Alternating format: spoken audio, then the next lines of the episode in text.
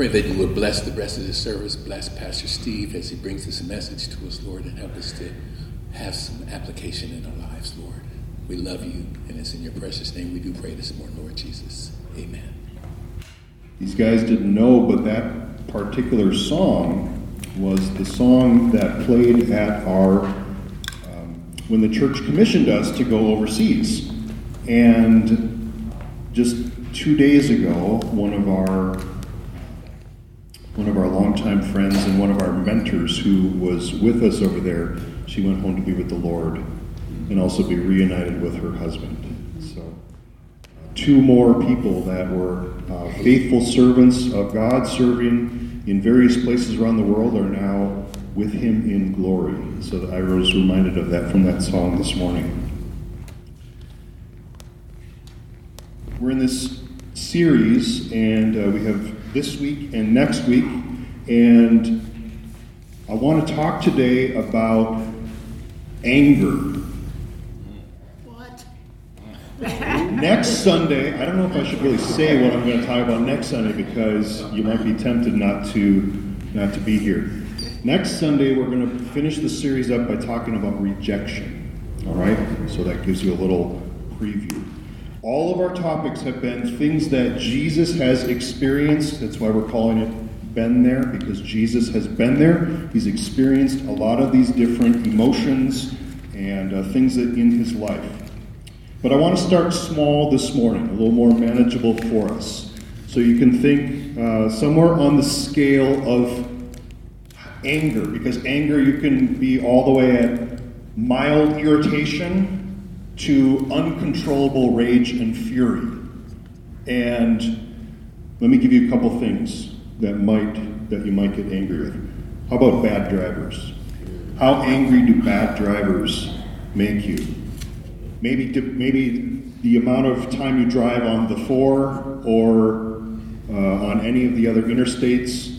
It might be something that pushes you a little bit more towards that red emoji face or the anger emoji face? How about people in your life who are those one uppers? Every time you share something cool that's happened in your life or a place that you've gone, they're like, oh, that reminds me. That week when I went to Cabo last month, amazing, amazing. And suddenly your trip to Bakersfield doesn't seem that great anymore.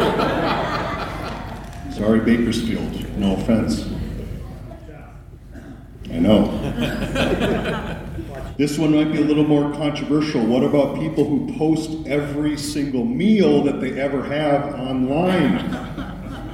Whether it looks amazing or like dog food. Sometimes that makes mild irritation enter your brain. Please, no more pictures of your homemade beef stroganoff. You don't need to see it. Or what about those text ignorer people? You know they got it because you've either set up read receipts on your phone so you know exactly when it got there. Don't do that, by the way. It's irritating to the receiver, especially the introverts that don't like to respond right away.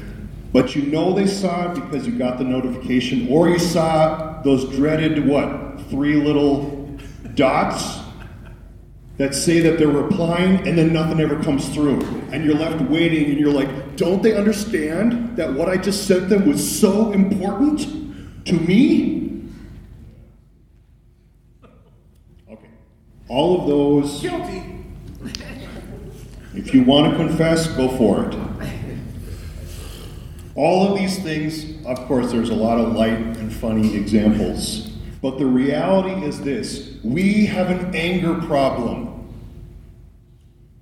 especially in this country and in this world.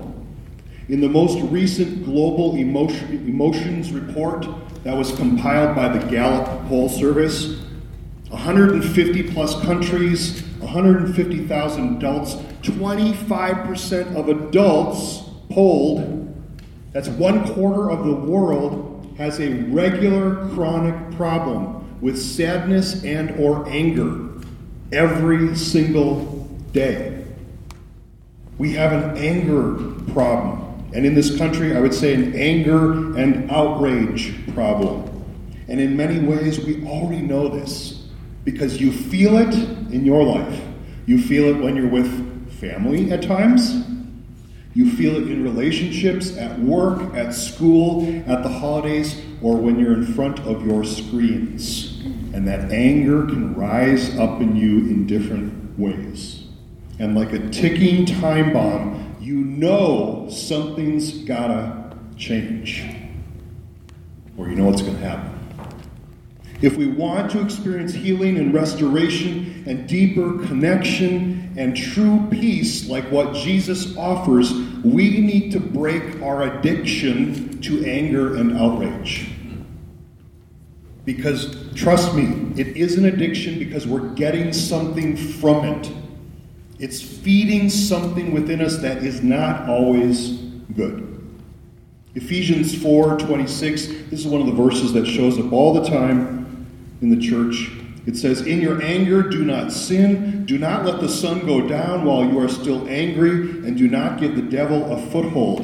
And even though this is what the Bible teaches, if you're anything like me, if you are a human and not a robot, you've probably failed at this so many times before. And you probably will again. We all do. So, what can we do? Is there any hope of help? Actually, there is. The good news is that Jesus has been there. He has experienced and he understands anger. So we're going to look at his experience and also hopefully some tools that can help us as well.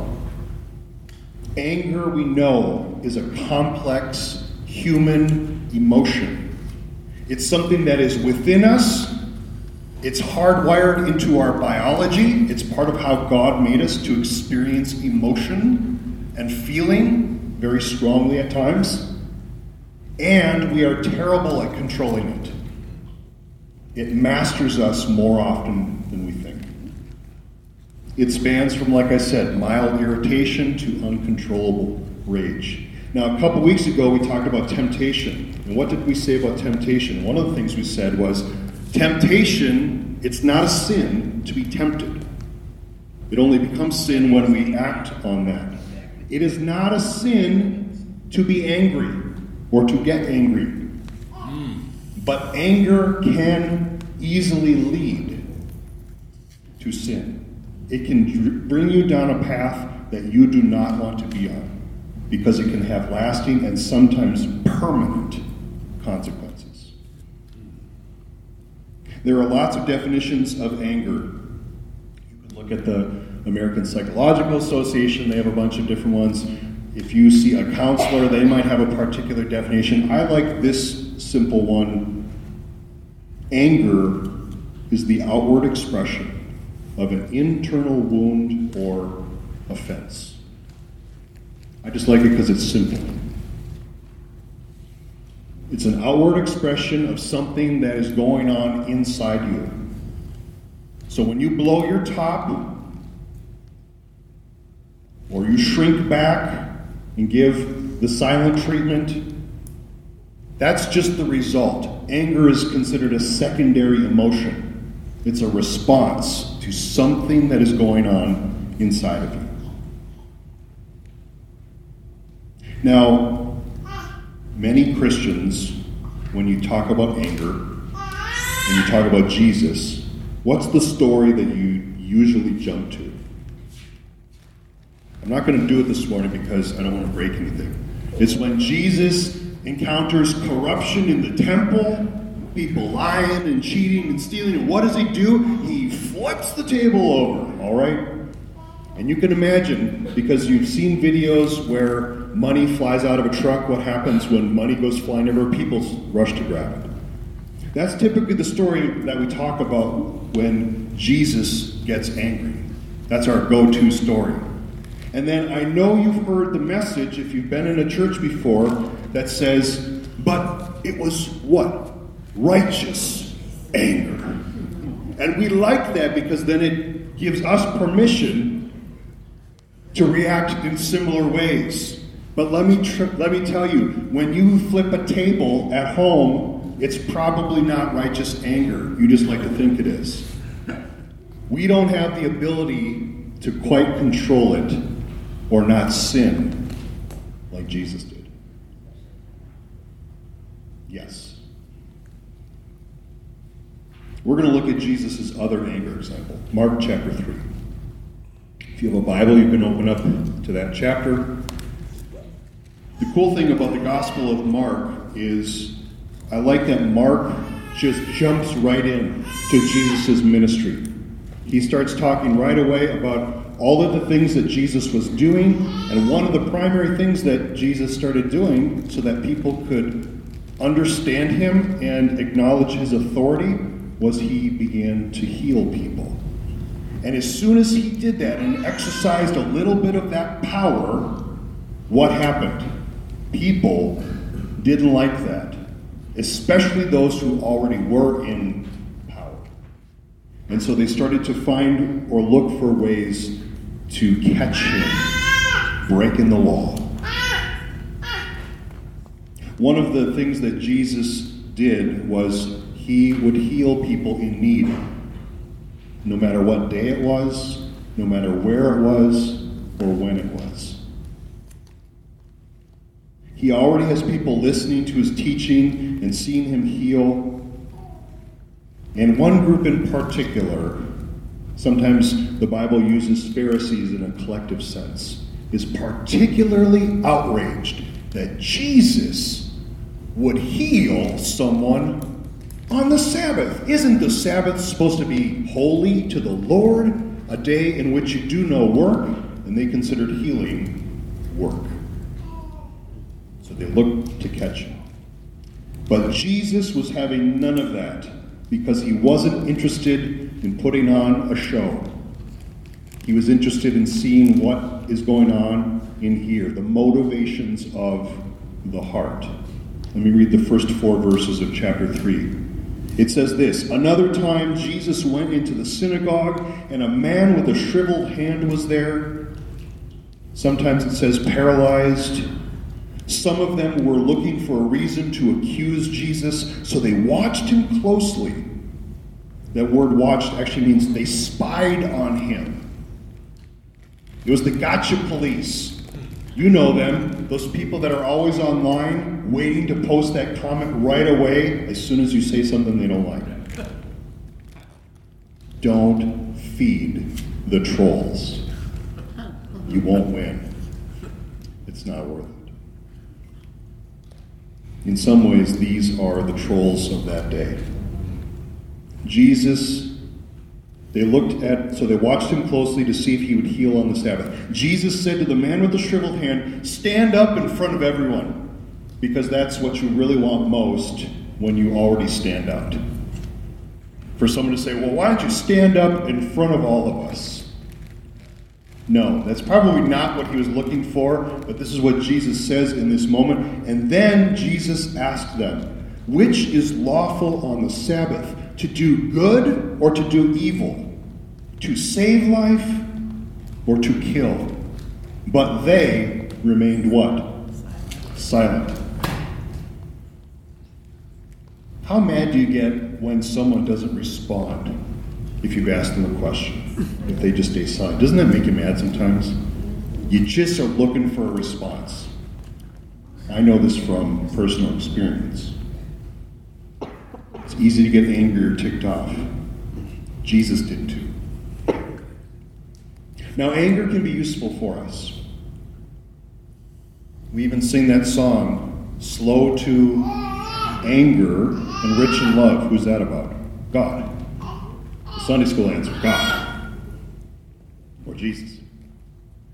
We, so we know that anger has a purpose, it can be a force that motivates and moves you to act in good ways.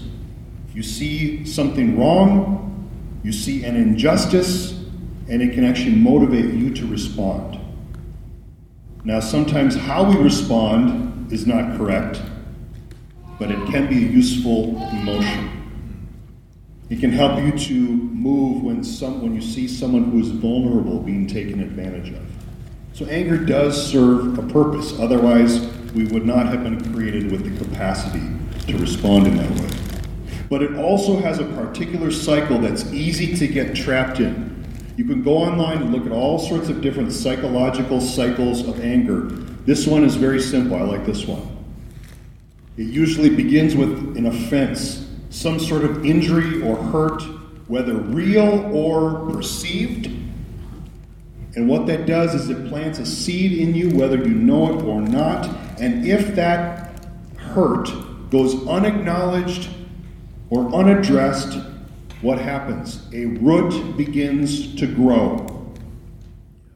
You don't see it, but it is being fed. The Bible sometimes refers to it as a root of bitterness. And it's fed. And you might not see it right away, but just like if you see videos of sudden someone suddenly striking oil, eventually that anger will come spewing out of you and it usually gets on everybody around you. Spews out in an outburst. There's a lot of collateral damage, and worse, permanent damage sometimes. You might know some people like that, or sometimes it's you. And while releasing building pressure can be necessary, when we are in times of intensity and high emotion, we usually can't control where it ends up and who it impacts. Releasing that pressure in unhealthy ways, all that does is it puts you back in the cycle again. Not just you, but sometimes the people who got hurt because of you. So more and more people enter this cycle. Another offense, another seed planted, the poisonous root is fed and grows. Pressure increases, aggression builds until another outburst. People suffer the sting of your wrath. And when I say you, I mean all y'all, including me. So now we get to the hard work. How do we actually begin to break this cycle? So today I'm going to use three words to frame the hard work that it's going to take. You can write all three down right at once so you don't have to go back. Number one is discover, number two is disclose, number three is deny. Not denial, deny. All three D words. If you are more of an R letter fan, then you could use R letters recognize, reveal, resist. I tried to come up with a few more. I tried you, but then I got stuck. So I just did this. Discover, disclose, deny. We're going to unpack each of those briefly this morning. Number one, discover. When we discover, we're trying to understand or recognize where our anger is coming from. Because what you're doing as a result of your anger usually isn't the source of what is really driving it. There's something behind it. James 4 says, What causes fights and quarrels among you? Don't they come from the desires that battle within you? You desire what you do not have, so you kill.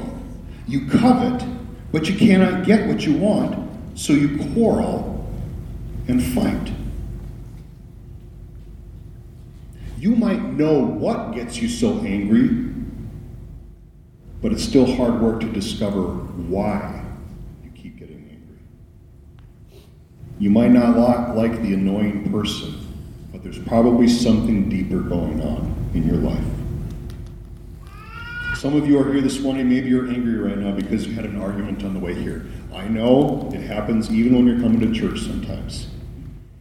No elbows, please. All right? Or you're still mad at that driver on Highway 4 that cut you off and you said a choice word or you made a choice movement with a certain digit on your hand you're not very proud of it, but it's still bugging you right now. Or something from this week is setting you off, something at work or at school, something at home, or you were simply in the store and the line took forever. Maybe you woke up on the wrong side of the bed this morning, and everyone else better stay out of the way. You know it. We're not fooling anyone here. But none of those things answer the question in a way that gets to the root of why we're so angry or what's really bothering you so much?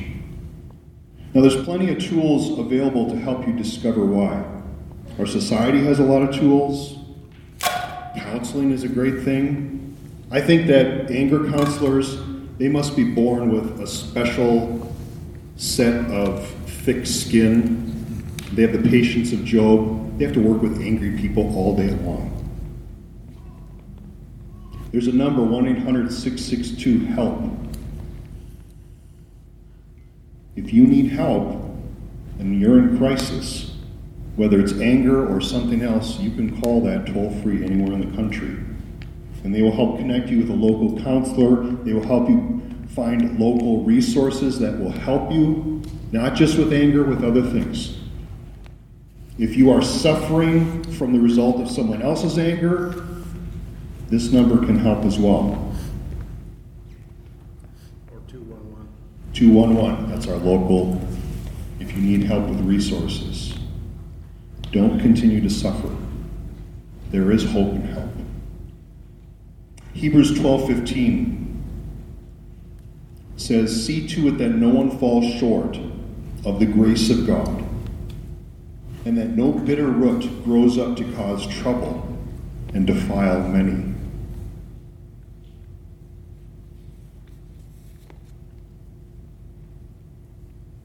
You're always wondering what I have up here.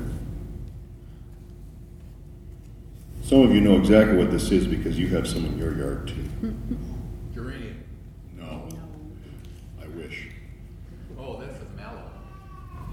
Yeah, you know the real name because you're, you're our master gardener. I just call it the obnoxious weed that grows so fast. And let me tell you, I got tried to get as much of it as I could, and it still went down deeper. This part here, I shredded, just trying to pull this out. This was two days ago.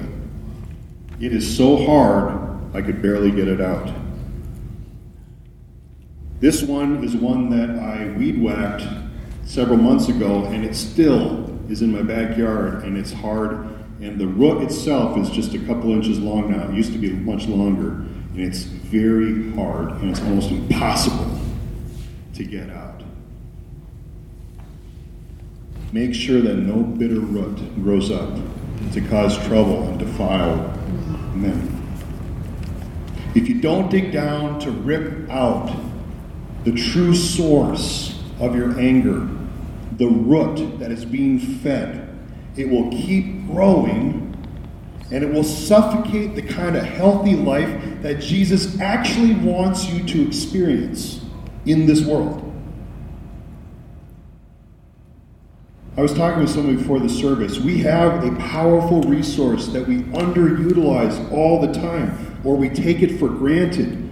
The most powerful resource that you have available if you want to master your anger is one of the simplest ones that you learn in the church from a very young age, and it's prayer.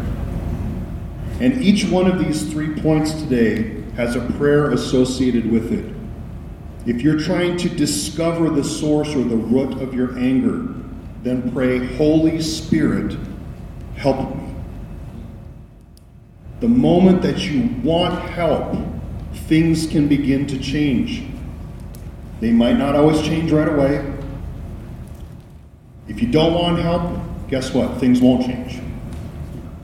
You have to want to change. Help me, Holy Spirit, discover what's the source of my anger. Why is this so important? Well, once you actually start to see what's the thing behind the thing, the source of your anger, then that actually leads us to number two, the second word disclose. When you discover the source of your anger, you have to disclose it. Why? Because if you don't, it will continue to grow. When you expose things to the light, when you talk about it, when you reveal it in healthy ways, guess what? Things that are dark cannot exist or live long in the light. Colossians 3 says this You used to walk in these ways, what it calls your earthly nature, in the life you once lived, but now you must also rid yourselves of all such things as these anger and rage, malice and slander and filthy language from your lips. And if this is you, or if this is what you struggle, some of what you struggle with, then I encourage you to talk to someone safe about it. Bring it into the light, or you'll never be free from it. Sin grows best where? In the dark. It gains power. But when you turn on the light, that power is diminished and defeated. Anger that actually moves you towards sin cannot live exposed in the light. Let's bring up a science example. Hydrogen peroxide. You know you probably have some in your house. A reminder hydrogen peroxide is not water. You know this. And how do you have hydrogen peroxide in your house? It usually exists in what kind of bottles? Brown. Those little brown, dark bottles, and maybe you keep it under your sink. The thing is that hydrogen peroxide is a good thing. It actually can help disinfect wounds or clean them. But if you drink it, it can kill you if the concentration is too high or there's too much of it. One little change of an atom, something that is good for you in one sense, can also be something that kills you or seriously injures you. But if you expose it to light, there's a reason it's in those brown bottles. What happens when you expose it to light? Kill it. It breaks down into water and oxygen. It loses its destructive potential. And actually, what do we know about water and oxygen? Those things are good and healthy and necessary, all because you put it into the light. Anger can certainly move you to act in good ways, but too much of it or in too high a concentration, and it can move you to act in harmful ways, sometimes in ways that you cannot recover from. People die because of anger. People suffer abuse because of anger. People suffer in every way because of anger. Uncontrolled. When you're angry, here's the thing everybody knows it. If you live with someone and they're angry, do you know it? Yeah, you can tell whether they are a blow their top kind of person or whether they are more subtle. The silent. The silent treatment, the cold shoulder. Bring it into the light, and it begins to lose its destructive power. Now, this just begins the process because only God can actually heal. Only God can heal the hurt that is causing your anger, the brokenness that you feel, the breaches in your relationship. So let God go to work. Come into the light. Again, we can turn to the prayer multi tool. Holy Spirit, heal me. Pray it in faith. Believe it. Holy Spirit, heal me. I want to be healed because, in the end, only the Lord God can heal you of anger and the pain that you feel. The consequences, they may still remain, but you can still experience a measure of healing. That's why we need to discover and then disclose, and this leads us to number three deny. Or, put another way, resist. Resist the temptation to feed that anger. The Bible might say something like, deny the flesh. And it means it in the sense of all of those fleshly impulses that we have that they can be sources of good, but they can also be things that quickly become bad and get us out of control. Proverbs 29:11 says, "Fools give full vent to their rage, but the wise bring calm in the end." It doesn't say that the wise are always calm, and it doesn't say that a little venting isn't sometimes good when we vent in the right way. The one person that you can always vent to fully is your Lord in heaven. He can take it. The rest of the people around you, they weren't designed to take it. How many have been there before? You've experienced all vent, no calm. Or you've been the person, all vent, no calm. Or as the comedian and film star Groucho Marx said, he's the guy that made those, those things really popular, the glasses with the mustache. If you speak when angry, you'll make the best speech you'll ever regret. Sometimes we call that foot and mouth disease. What else does the Bible have to say about this? I put a couple of, uh, I listed the Bible verses on the back of your bulletin. Galatians 2:20 says, "I have been crucified with Christ, and I no longer live, but Christ lives in me. The life I now live in the body, I live by faith in the Son of God who loved me and gave himself for me." Romans 8:13 If you live according to the flesh, you will die. But if by the Spirit you put to death the misdeeds of the body, you will live.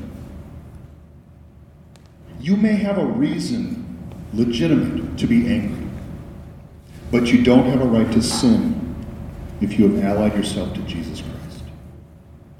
He revoked that right for all who would follow him. But sometimes I just need to rage on someone. No. They deserve my wrath. No. It's just the way I grew up. It's how I express myself. No. Maybe you have that more subtle style we talked about before, you know, a dish best served cold. Because not all sin that flows from anger is explosive. Well, if you are a more subtle person, you don't get a free pass either, because that root can grow in silence and cold just as well. So, how then did Jesus deny or resist the instinct when he got angry?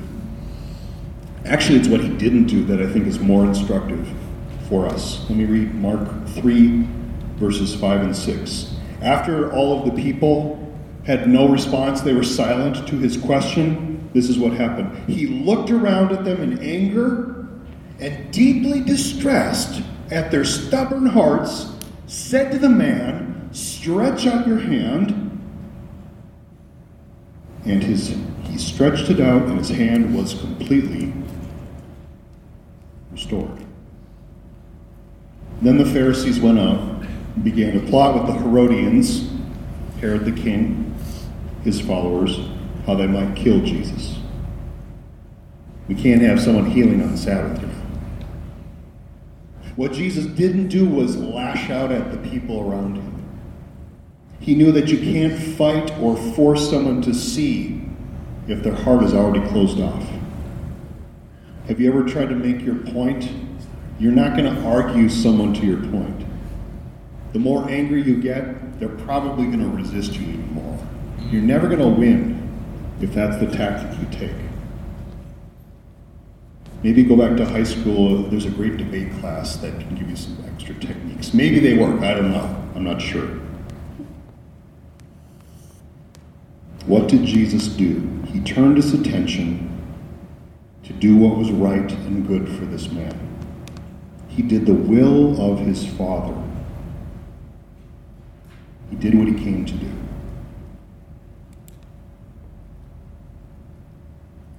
Now, when we think about Jesus not sinning, it seems hopeless for us. Is it fair? No, it's not fair. Is it easy to not retaliate, to resist that anger, especially the person? Absolutely not. Do you feel like you want to get even? Yeah, you probably do.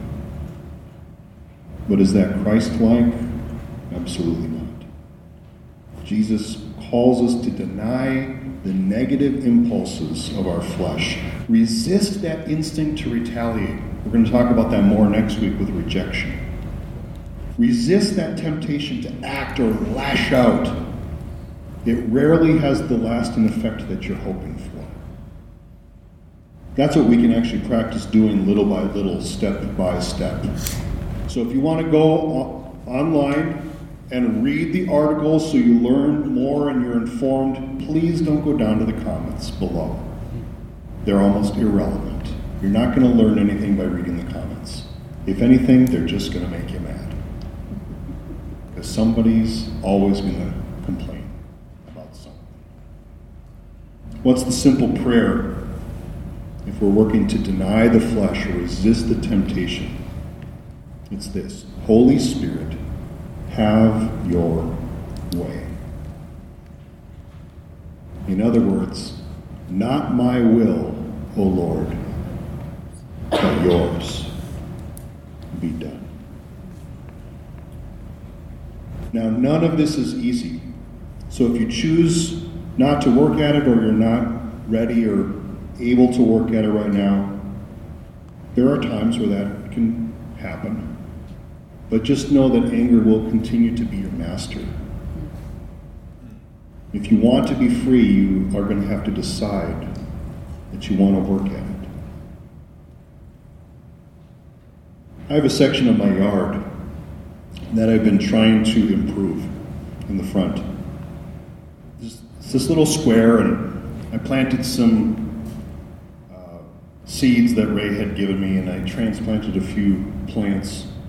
And earlier this summer, I came back from some time away, and what had taken over that little plot that I had gotten clean a few months earlier, of course, the weeds.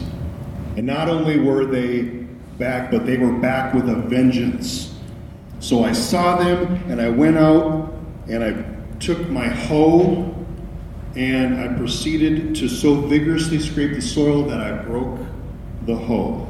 Because, see, a hoe might make the surface look nice, but it's not designed to get rid of the weeds. This made me mad. this made me even madder. So then I took this. Cultivating now. I tried to scrape the stuff. Yeah, this broke too. And it broke. Double mad. It wasn't until I used the right tool. I had to go to Lowe's and get something that actually gets down and digs down to the root. Please don't play with this. It will hurt you. You need the right tool to get down to the root. You can use a different tool. You can make the surface all nice and clean, but you're only going to be frustrated because they will come back unless you get down to the root. Unlike your yard, when it comes to your anger and getting to the root of it, you can't hire a crew to do it for you. It will take your hard work. You don't get to outsource it. At the beginning, we said anger was the outward expression of inner pain, hurt, or offense. So, whatever it is that's making that anger rise up in you more regularly, guess what? The good news is that God wants to heal that. You may not believe that right now. That doesn't make it any less true. God wants to heal whatever it is that continues to make you angry. What do you do after you pull weeds? You plant new seeds, you water them, you make sure they're in the light, and then you let God bring the growth and you wait for the flowers. I said I had three words this morning. Here's number four for free. Some of you have been looking at it the whole time. You're like, oh no, there's another one. I just have to fill it in. What do you do when you see the growth and you see the flowers and that bit of new life? You dance. You rejoice. You enjoy the beautiful result. When you get to the root and you remove that source of anger in your life, celebrate it. Let others see the change in you. Because when God grants healing, not only does it change you, but it changes the people around you.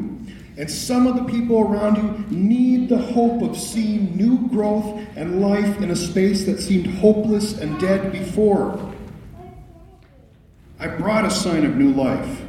This is the Easter lily from last year, and it died and it sat outside. And then about a week ago, what happened? It started to sprout again. In what seemed dead, a sign of new life. And when you get rid of the root of anger and you allow God to heal it, let people see the sign of new life in you. Let them see the change. They need it just as much as you do. Jesus said, Stretch out your hand. And when he did, what happened? It was restored. We all need healing.